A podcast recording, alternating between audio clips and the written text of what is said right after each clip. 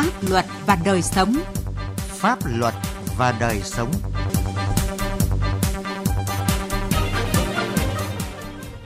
Thưa quý vị và các bạn, trong những ngày qua, nhiều tỉnh miền Trung đã phải chịu những ảnh hưởng nặng nề từ cơn bão Noru. Một số địa phương không nằm trong trung tâm bão đổ bộ nhưng đã bị ảnh hưởng hoàn lưu sau bão rất nặng nề như ngập lụt, lũ quét ở Kỳ Sơn, Nghệ An, Hà Tĩnh hay tình trạng ngập lụt sau những trận mưa lớn hay ô nhiễm không khí ở các đô thị ngày một gia tăng là những lời cảnh báo từ thiên nhiên trong bối cảnh biến đổi khí hậu diễn biến ngày một phức tạp, trái quy luật khó dự báo. Những diễn biến mới của tình hình môi trường như tình trạng ngập lụt, lũ quét, ô nhiễm môi trường đã tồn tại lâu nay, phản ánh điều gì từ câu chuyện tầm nhìn chiến lược, công tác lập quy hoạch và triển khai các giải pháp để chủ động ứng phó. Đây là nội dung được bàn luận trong chương trình Pháp luật và đời sống hôm nay với sự hỗ trợ của Trung tâm Tài nguyên Môi trường, Bộ Tài nguyên và Môi trường. Khách mời của chương trình là tiến sĩ Hoàng Dương Tùng, Chủ tịch mạng lưới không khí sạch Việt Nam, nguyên Phó Tổng cục trưởng Tổng cục Môi trường, Bộ Tài nguyên và Môi trường. Bây giờ xin mời biên tập viên Đỗ Minh bắt đầu cuộc trao đổi. Vâng, xin cảm ơn tiến sĩ Hoàng Dương Tùng đã tham gia chương trình cùng chúng tôi ạ. Vâng, ờ, xin ờ, kính chào biên tập viên cùng ờ, kính chào quý vị thính giả của Đài Tiếng Nói Việt Nam. Thưa ông, luật bảo vệ môi trường 2020 thì có quy định như thế nào về quy hoạch bảo vệ môi trường quốc gia? Vâng, luật bảo vệ môi trường 2020 thì cũng quy định một số vấn đề các cái điều về cái quy hoạch bảo vệ môi trường quốc gia tại điều 23 và điều 24. Cái thứ nhất dựa theo luật quy hoạch năm 2017. Cái thứ hai là vào luật bảo vệ môi trường. Lần này thì à, cũng đã đưa ra, thứ nhất tức là tại điều 23 cũng nói việc là lập à, quy hoạch bảo vệ môi trường thì phải dựa trên cái căn cứ dựa trên, thứ nhất tức là chiến lược bảo vệ môi trường quốc gia cùng thời kỳ. Cái thứ hai là cái kịch bản của biến đổi khí hậu. Đây là những cái vấn đề rất mới của cái nội dung à, quy hoạch bảo vệ môi trường là lần này trong luật và bảo vệ môi trường 2020 và đồng thời thì à, cũng quy định là làm sao nào đó tất cả những việc nội dung của quy hoạch bảo vệ môi trường cũng như quy trình lập rồi thẩm định rồi à, vân vân các cái thủ tục thì đều theo luật quy hoạch và luật bảo vệ môi trường cũng giao cho Bộ Tài nguyên Môi trường là tổ chức lập quy hoạch bảo vệ môi trường quốc gia. Theo quy định của luật thì quy hoạch bảo vệ môi trường quốc gia có mối quan hệ như thế nào với bảo vệ môi trường trong quy hoạch vùng, quy hoạch tỉnh thưa ông? Vâng, à, có một cái điều tức là lần này thì để đồng bộ hóa trong các quy hoạch thì chúng ta thấy rằng à, luật bảo vệ môi trường à, cũng quy định một số các cái nội dung trong cái quy hoạch vùng quy hoạch tỉnh để làm sao? Thứ nhất, tức là nó phải tuân thủ theo cái luật quy hoạch cao hơn. Đấy là theo cái luật quy hoạch. Chúng ta đã biết thì luật quy hoạch thì cũng quy định rất là nhiều các quy hoạch quy hoạch quốc gia, quy hoạch ngành, quy hoạch vùng, quy hoạch tỉnh. Thì cái quy hoạch ờ, vùng và quy hoạch tỉnh phải tuân thủ theo cái quy hoạch ờ, của cao hơn. Đấy là quy hoạch ờ, quốc gia. Cái thứ hai, tức là luật bảo vệ môi trường cũng quy định ngoài cái chuyện tuân thủ theo cái luật quy hoạch thì cũng quy định Bộ Tài nguyên, Môi trường thì phải xây dựng các cái nội dung về bảo vệ môi trường quy hoạch vùng và xây dựng cái hướng dẫn thôi để xây dựng nội dung ờ, quy hoạch tỉnh. Như vậy thì chúng ta thấy rằng là bằng các cái quy định này thì chúng ta đã thấy là cái sự trình tự, sắp xếp cũng như tính đồng bộ trong các quy hoạch để làm thế nào cho quy hoạch vùng, quy hoạch tỉnh tuân thủ quy hoạch vùng, quy hoạch vùng thì tuân thủ các cái quy hoạch quốc gia. Như thế để cho nó đảm bảo cái tính đồng bộ trong cái việc thực thi. Luật thì cũng quy định cái cơ quan bảo vệ môi trường tại cấp tỉnh, tức là sở tài nguyên môi trường. Cấp tỉnh thì phải xây dựng cái nội dung các quy hoạch bảo vệ môi trường ở quy hoạch tỉnh. Chúng tôi thấy rằng là đây là những cái quy định mà thấy rất đảm bảo cái tính đồng bộ của nó. Theo luật bảo vệ môi trường 2020 thì bảo vệ môi trường trong quy hoạch vùng và quy hoạch tỉnh thì gồm những cái nội dung gì thưa ông? Vâng, à, luật bảo vệ môi trường 2020 cũng quy định Bộ Tài nguyên Môi trường thì xây dựng các cái nội dung à, quy hoạch của tỉnh. Thì tại cái thông tư 10 2022 ấy, thì Bộ Tài nguyên Môi trường cũng đã quy định rất rõ ràng nội dung các quy hoạch của bảo vệ môi trường của à, tỉnh bao gồm là những ví dụ như là phân tích đánh giá hiện trạng môi trường của địa phương này thế rồi cần phải có cái việc xác định các cái mục tiêu của nhiệm vụ giải pháp xác định các phương án phân vùng môi trường cho vùng bảo vệ nghiêm ngặt, vùng hạn chế phát thải vào vùng khác. Và thứ tư là cái xác định các phương án của bảo tồn thiên nhiên và đa dạng sinh học phương án về à, quản lý chất thải cũng như phương án về à, quan trắc vệ môi trường. Đây là những cái nội dung rất cụ thể đã được Bộ Tài nguyên Môi trường quy định tại thông tư à, 02 2022. Vâng thưa ông thì theo quy định của Luật Bảo vệ môi trường năm 2020 thì trách nhiệm của các cơ quan, đặc biệt trong đánh giá dự án đầu tư thì phải phù hợp với quy hoạch bảo vệ môi trường quốc gia, quy hoạch vùng, quy hoạch tỉnh là như thế nào thưa ông? Vâng, ờ, trong cái quy định về quy hoạch thì cũng đã giao cho chính phủ là xác định thực ra là các cái vùng, vùng ờ, kiểm soát nghiêm ngặt, vùng hạn chế phát thải và các vùng khác. Thì thực qua cái bảo vệ ờ, chúng ta có thể hiểu tức là quy hoạch tức là làm gì tức là việc phân vùng môi trường để làm sao và bảo tồn và phát triển. Thế thì uh, chính phủ cũng đã quy định tại cái nghị định 08 các cái vùng uh, bảo vệ nghiêm ngặt, vùng hạn chế và vùng khác. Thì dựa trên các cái vùng đấy người ta sẽ đưa ra các cái phương án khác nhau. Tức là quyết định là cái dự án nào đầu tư công suất nào, quy mô bao nhiêu, ngành nghề gì, à, ở đâu và như thế nào dựa trên những cái rủi ro về môi trường. Thế nên ra là người ta đã phân ra các nhóm 1, nhóm 2, nhóm 3 về trong các cái các nhóm dự án dựa trên các cái rủi ro hay những cái tác động của môi trường và dựa trên những cái à, vùng nghiêm ngặt, vùng nhạy cảm môi trường, các cái cơ quan bảo vệ môi trường các cấp cũng sẽ uh, cho phép uh, đưa ra những cái uh, thủ tục những cái quy chuẩn ví dụ như đánh giá tác động môi trường, ví dụ như là giấy phép môi trường, các quy, quy chuẩn về tuân thủ và các biện pháp bảo vệ môi trường là cái gì. Thế thì rõ ràng rằng là dựa trên cái quy hoạch ờ, thì người ta sẽ phải đưa ra những cái tiêu chí để mà xác định những cái việc là à, nếu mà anh đầu tư vào cái chỗ đấy thì là những cái công suất nào, ngành nghề nào và anh phải tuân thủ những cái biện pháp gì để mà bảo vệ môi trường để đảm bảo cái thực hiện cái thực thi cái quy hoạch bảo vệ môi trường cho nó đúng ở một cái vùng đó. Vậy thì ông nhìn nhận như thế nào về mối quan hệ giữa quy hoạch bảo vệ môi trường và quy hoạch tổng thể quốc gia, quy hoạch ngành quốc gia, quy hoạch tỉnh, nhìn từ những hậu quả do những vấn đề môi trường cấp bách gây ra trong cái thời gian vừa qua ở Việt Nam? Đúng là chúng ta ờ, trong thời gian vừa qua thì cũng có đã có nhiều quy hoạch đã được xây dựng ví dụ như quy hoạch bảo vệ môi trường, lưu vực sông, ba lưu vực sông, rồi quy hoạch à, quan trắc bảo vệ môi trường. Tuy nhiên trong tuần qua thì chúng ta lại chứng kiến cái sự không đồng bộ. Các cái quy hoạch là nó không đồng bộ. Cái thứ hai nữa là nó còn nhiều các quy hoạch treo, rồi cũng còn nhiều những cái việc à, bổ sung quy hoạch. Thế thành ra chúng ta thấy rằng là cái việc đấy tuân thủ các quy hoạch là không có đúng. Ở đây thì chúng tôi thấy rằng là chúng ta thực hiện chưa tốt các cái quy hoạch bảo vệ môi trường do đó thì nó đã gây ra rất là nhiều những cái hệ lụy và rõ ràng rằng là cái việc không tuân thủ những cái quy định pháp luật của bảo vệ môi trường nó đã làm cho nhiều vùng bị ô nhiễm nghiêm trọng cũng như là cái khu bảo tồn cũng không được à, bảo vệ và các hệ sinh thái bị suy giảm thì tôi thấy rằng là cái việc đấy là chúng ta đã thấy rõ những cái hệ quả trong những năm vừa qua.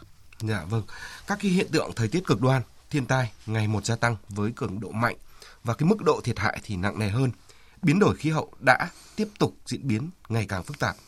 Nếu quy hoạch môi trường quốc gia không thống nhất với quy hoạch tổng thể quốc gia, quy hoạch ngành quốc gia, quy hoạch vùng và quy hoạch tỉnh thì sẽ dẫn đến những cái hệ lụy gì thưa ông ạ? Vâng, à, như tôi đã nói ở trên, tức là nếu mà chúng ta mà không đồng bộ cho các cái quy hoạch thì hiện nay thì chúng ta đã thấy rằng là rất là nhiều những cái quy hoạch đã bị phá vỡ và chúng ta có đề ra quy hoạch thật sự thế nhưng mà không tuân thủ theo cái quy hoạch và lâu đó thì có nhiều địa phương, nhiều nơi thì cũng còn hy sinh cái môi trường để phát triển kinh tế. Cũng đã có trường hợp tức là ở trong ví dụ như quy hoạch ở cái tỉnh này thì không có cho đầu tư một số cái ngành nghề ô nhiễm môi trường lưu vực sông ở cái sông chảy qua tỉnh đó. Thế nhưng tỉnh ở trên, tỉnh ở thượng nguồn thì lại cho thế nhưng tôi thấy rằng là cái việc đấy là là không đồng bộ giữa các cái quy hoạch đấy là một cái thực tế đã đang xảy ra. Rồi cái việc nữa là quy hoạch treo. Thế rồi lại là cái bổ sung các quy hoạch. Tất cả những cái đấy thì nó phá vỡ cái, cái tính hệ thống của quy hoạch đấy và đi đến một cái hệ lụy tức là nhiều khi là các cái ngành nghề trồng chéo nhau. Thế rồi không tuân thủ những cái quy hoạch thế nên ra là vượt quá cái khả năng chịu tải của môi trường. Ví dụ môi trường không khí môi trường à, rác thải chỗ đấy người ta không có những cái khả năng xử lý. Rồi môi trường nước của lưu vực sông. Thế nên tôi thấy là, là tất cả những cái hệ lụy hiện nay mà chúng ta đang hứng chịu đấy là một phần là vì do cái sự tính không đồng bộ thực hiện trong thực hiện các cái uh, quy hoạch tỉnh, quy hoạch vùng và quy hoạch quốc gia. Và bây giờ thì để quý vị và các bạn cùng vị khách mời có thêm góc nhìn về vấn đề này thì trước khi tiếp tục cuộc trao đổi, xin mời quý vị và các bạn cùng các vị khách mời nghe phóng sự sau. Với ba mặt tiếp giáp với biển cùng hệ thống sông ngòi chẳng chịt, Cà Mau là địa phương chịu tác động nặng nề của biến đổi khí hậu, nhất là sạt lở ven biển ngày càng gia tăng. Bà Nguyễn Thị Rộ ở xã Viên An, huyện Ngọc Hiển và ông Võ Văn Hải ở xã Khánh Tiến, huyện U Minh, tỉnh Cà Mau lo lắng. Nào mình cũng phải về nhà, hai năm phải về một lần, hai ba năm phải về một lần. Từ họ ở đây hai mươi mấy năm mà chứ về nhà không biết bao nhiêu lần mà nói luôn. Năm nay cũng phải về nữa nè. Sử như cũng trông cho anh em làm kè dưới đây nè. Rồi ờ, cho nó chặn sống rồi lại, đừng sạt lở. Rồi đất đai mình cũng còn giữ được. Chứ sợ sạt lở rồi sau này mình cái mình không còn đất nữa. Chỉ cần trận mưa lớn khiến người dân tổ dân phố Diêm Hải, phường Phú Hải, thành phố Đồng Hới, tỉnh Quảng Bình phải lội nước mấy ngày trời. Nguyên nhân là khi làm khu đô thị Phú Hải, việc lấp đất san nền lên cao khiến cụm dân cư còn lại nằm lọt thỏm giữa bốn bề. Một người dân ở phường Phú Hải, thành phố Đồng Hới ngao ngán. Trước đây là cột nền dưới kia, mà bây giờ cột nền ngang mỏng nhà tôi thì hỏi từ sao vẫn khó khăn được. Đường mưa xuống lập lồi các thứ, đường nhỏ trước đây là đường nhỏ, bây giờ lập mưa xuống cổng ao rấp hết giờ chắc chắn là ngập lụt chứ không sao không tránh khỏi được Mấy năm gần đây, quá trình đô thị hóa, nhiều người đổ đất, mở đường, phân lô bán nền, hàng trăm căn nhà mọc lên trên những khu đất có đường giao thông tự làm chỉ từ 3 đến 4 mét, nhưng không có hệ thống thoát nước. Tình trạng ngập lụt ngày càng trầm trọng và khó xử lý. Ông Nguyễn Quốc Bảo, Chủ tịch Ủy ban dân xã Vĩnh Thạnh, thành phố Nha Trang cho biết nó nhiều yếu tố cộng hưởng lại trong nó gây cái ngập lụt cục bộ, ngăn dòng sang lóc đó, sai là cái dòng trước đây, thoát so với tự nhiên. Cứ mưa lớn là bị ngập lụt, là nỗi khổ của nhiều đô thị trên cả nước. Dưới tác động của biến đổi khí hậu, thời tiết cực đoan cộng với quá trình đô thị hóa nhanh, hệ thống thoát nước chưa đồng bộ dẫn tới tình trạng ngập lụt đô thị ngày thêm trầm trọng. Ông Văn Phú Chính, nguyên tránh văn phòng Ban chỉ đạo Trung ương về phòng chống thiên tai cho biết. Làm bất cứ gì nó đều tác động ảnh hưởng đến dòng chảy và tình trạng ngập lụt cả. Là vì lắp chỗ này các đô thị nó sẽ không có một cái không gian cho nước thì chắc chắn là nó sẽ đi ngập. Phóng sự vừa rồi thì cho thấy những bất an về sức khỏe, cuộc sống của người dân trước những tác động tiêu cực của môi trường và bức tranh quy hoạch thiếu thống nhất. Ông có bình luận gì sau khi nghe phóng sự vừa rồi, thưa tiến sĩ Hoàng Dương Tùng? Vâng, à, thứ nhất là, là chúng tôi cũng rất là chia sẻ về những cái tác động, về những cái khó khăn, những cái Ờ, việc là do những cái thiên tai rồi những cái một số những cái tác động đúng không? Đến ảnh hưởng đến tiêu cực đến cái cuộc sống của một người dân. Thì đấy nó cũng là một cái việc là bức tranh tức là nó cái hệ quả của việc là chúng ta à, thực hiện cái quy hoạch không thống nhất. Ngay tại thủ đô Hà Nội đây đúng không? Chúng ta cũng thấy rằng mấy ngày vừa qua thì báo chí cũng đã nêu rõ cái sự, sự không đồng bộ không thống nhất trong việc thực thi cho có cái quy hoạch thứ nhất, tức là tôi cũng rất là chia sẻ những cái ờ, khó khăn, những cái tác động đó. Cái thứ hai nữa là chúng ta qua đây thì chúng ta thấy rằng là cái việc là quyết tâm của các cấp đủ quyết tâm chính trị đấy là chúng tôi cũng thấy là cũng cần phải bàn thêm.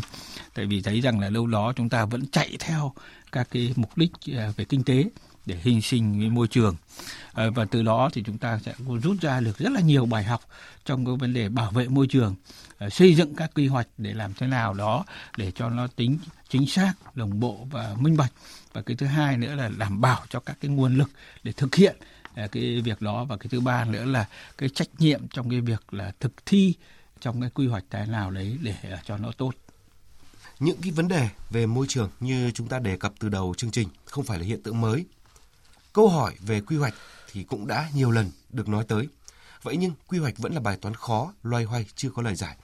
Tại sao thì cái việc xây dựng quy hoạch nói chung và quy hoạch bảo vệ môi trường quốc gia nói riêng một cách đồng bộ trong quy hoạch tổng thể chung lại khó khăn như vậy thưa ông ạ?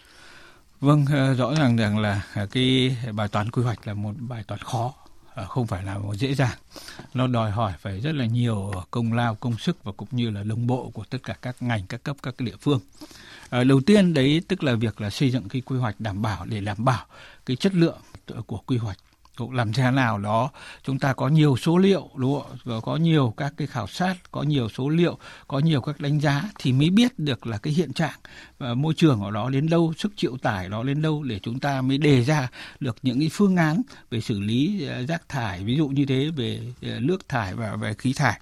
Như thế thì chúng tôi thấy rằng là rất là nhiều những cái khó khăn. Thứ nhất, tức là về mặt cái năng lực của chúng ta khi mà xây dựng à, quy hoạch về các cái số liệu của chúng ta cũng chưa đầy đủ ngay cả những năm trước thì kể cả cái nội dung của cái quy hoạch tỉnh như thế nào thì cũng không được có một cái rõ ràng ờ, nhưng lần này thì cái luật bảo vệ môi trường 2020 cùng với luật quy hoạch thì cũng đã đưa ra nhiều cái nội dung rõ ràng hơn.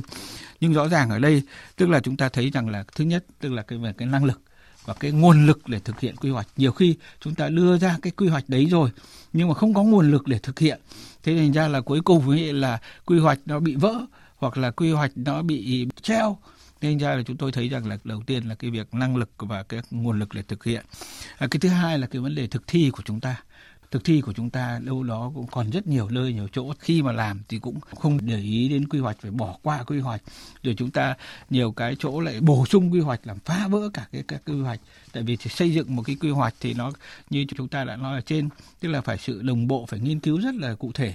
Thế nên khi mà anh bổ sung, anh mà thay đổi thì anh cũng phải có một cái nghiên cứu rất là tỉ mỉ nhưng mà nhiều nơi nhiều chỗ là chúng ta không thực hiện như vậy. Và cái nữa tức là cái việc là thực ra là khi mà chúng ta xây dựng quy hoạch thì ờ, chúng ta thực hiện nó và chúng ta giám sát nó thực hiện như thế nào. Ai chịu trách nhiệm về cái giám sát ai thực hiện cái việc uh, thực hiện cái quy hoạch đấy là cũng chưa thật rõ ràng. Và cái cuối cùng rất là quan trọng đấy là cái sự quyết tâm. Thực ra quyết tâm đây là quyết tâm chính trị nếu mà có cái quyết tâm chính trị thì chúng ta phải cương quyết lấy những cái ờ, mục tiêu chính của phát triển ờ, kinh tế xã hội và môi trường. Hiện nay, nhiều lần thủ tướng cũng đã nói, tức là không hy sinh môi trường để phát triển kinh tế. Vậy thì chúng ta phải hiểu như thế nào? Chúng ta phải truyền tải những cái thông điệp đấy từ các cấp cao đến các cấp các ngành có như vậy thì chúng tôi mới nghĩ rằng là việc là xây dựng ở quy hoạch cũng đã khó nhưng chúng ta làm được. Nhưng mà thực hiện cái quy hoạch đó đảm bảo cái tính quy hoạch đó thì còn cả khó hơn nhiều. Vì vậy phải cần phải có các cái giải pháp cụ thể đồng bộ để mà thực hiện các cái quy hoạch đó. Vậy thì ông đánh giá như thế nào về trách nhiệm của các bộ, ngành, chính quyền địa phương đối với vấn đề này, đặc biệt là trong việc tuân thủ các quy định của Luật Bảo vệ môi trường 2020? Vâng, rõ ràng rằng là thực hiện quy hoạch cũng như bảo vệ môi trường đây thì là nó phải cần phải có sự đồng bộ, phải có sự ờ, quyết tâm, có phải sự thống nhất ờ, của các cấp các ngành và đặc biệt là các địa phương. Vâng. Thực ra các cái vấn đề là sẽ ờ, bảo vệ môi trường hay vấn đề ô nhiễm môi trường là nó xảy ra ở các địa phương. Thì lần này thì luật bảo vệ môi trường 2020 đã đề cao rất rõ các cái vai trò của các tỉnh của các địa phương cũng như phân cấp rất mạnh cho các cái địa phương.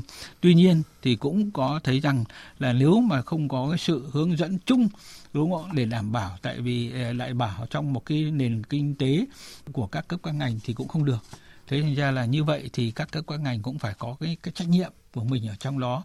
Tại vì là ví dụ như tôi nói về công nghiệp như thế nào, về nông nghiệp như thế nào để đảm bảo bảo vệ môi trường, bảo vệ à, đa dạng sinh học, bảo vệ các cái khu bảo tồn, đây là các cái vấn đề mà không thể nào mà một mình, một địa phương làm được hoặc là một ngành để có thể làm được.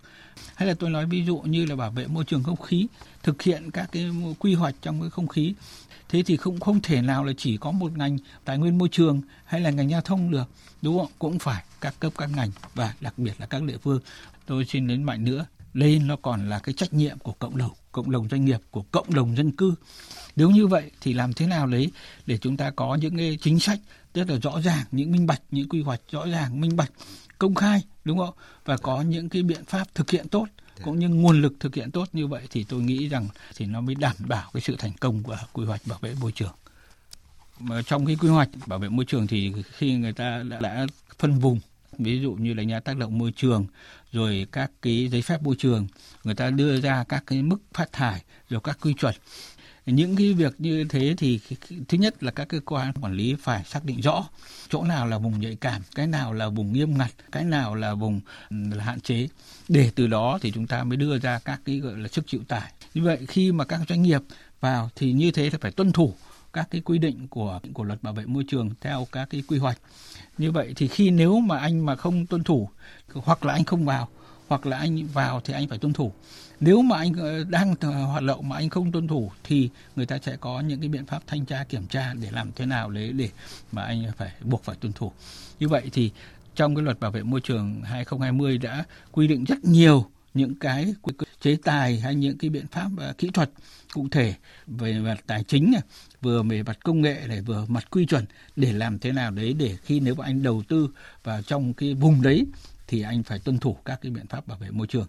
Tuy nhiên thì chúng ta thấy rằng là hiện nay thì nó cũng có một cái thực tế là tức là các cái quy hoạch nhiều khi quy hoạch là nó cũng chưa rõ không biết là cái chỗ đấy thì sẽ vùng nó cứ làm gì? Tôi nói ví dụ như thể hiện ở các cái quy hoạch, một số các lưu vực sông chẳng hạn. Người ta cũng chưa rõ rồi các cái mâu thuẫn trong các mục đích sử dụng nước lúa ngành giao thông ngành thủy lợi, rồi ngành nông nghiệp. Thế thì chúng ta phải nhanh chóng xác định rõ ràng ngay để người ta thực hiện. Đồng thời, tức là chúng ta cũng phải thấy rằng là cái ý thức của các doanh nghiệp, đúng anh phải tuân thủ. Và như vậy phải tăng cường thanh tra kiểm tra để nếu có cái chuyện gì mà gây ô nhiễm môi trường, không tuân thủ quy hoạch thì chúng ta phải cương quyết xử lý. Đồng thời, trong luật bảo vệ môi trường thì cũng quy định rõ các cái vai trò của cái, các cái tổ chức xã hội cũng như của cộng đồng dân cư. Khi mà tất cả những chủ thể ở trong cái xã hội lấy vào cuộc thì chúng tôi nghĩ là sẽ thực hiện được tốt. Thưa quý vị và các bạn, quy hoạch bảo vệ môi trường có vai trò chủ đạo trong việc định hướng các giải pháp khai thác sử dụng tài nguyên thiên nhiên, bảo vệ, bảo tồn và bố trí hạ tầng xử lý môi trường phù hợp với quá trình thực hiện các phương án phát triển, đảm bảo phát triển bền vững. Tới đây chúng tôi xin kết thúc chương trình Pháp luật và đời sống hôm nay. Một lần nữa xin trân trọng cảm ơn tiến sĩ Hoàng Dương Tùng, Chủ tịch mạng lưới không khí sạch Việt Nam, nguyên Phó Tổng cục trưởng Tổng cục Môi trường, Bộ Tài nguyên và Môi trường đã tham gia chương trình. Cảm ơn sự phối hợp của Trung tâm Tài nguyên Môi trường, Bộ Tài nguyên và Môi trường. Cảm ơn quý vị và các bạn đã chú ý lắng nghe.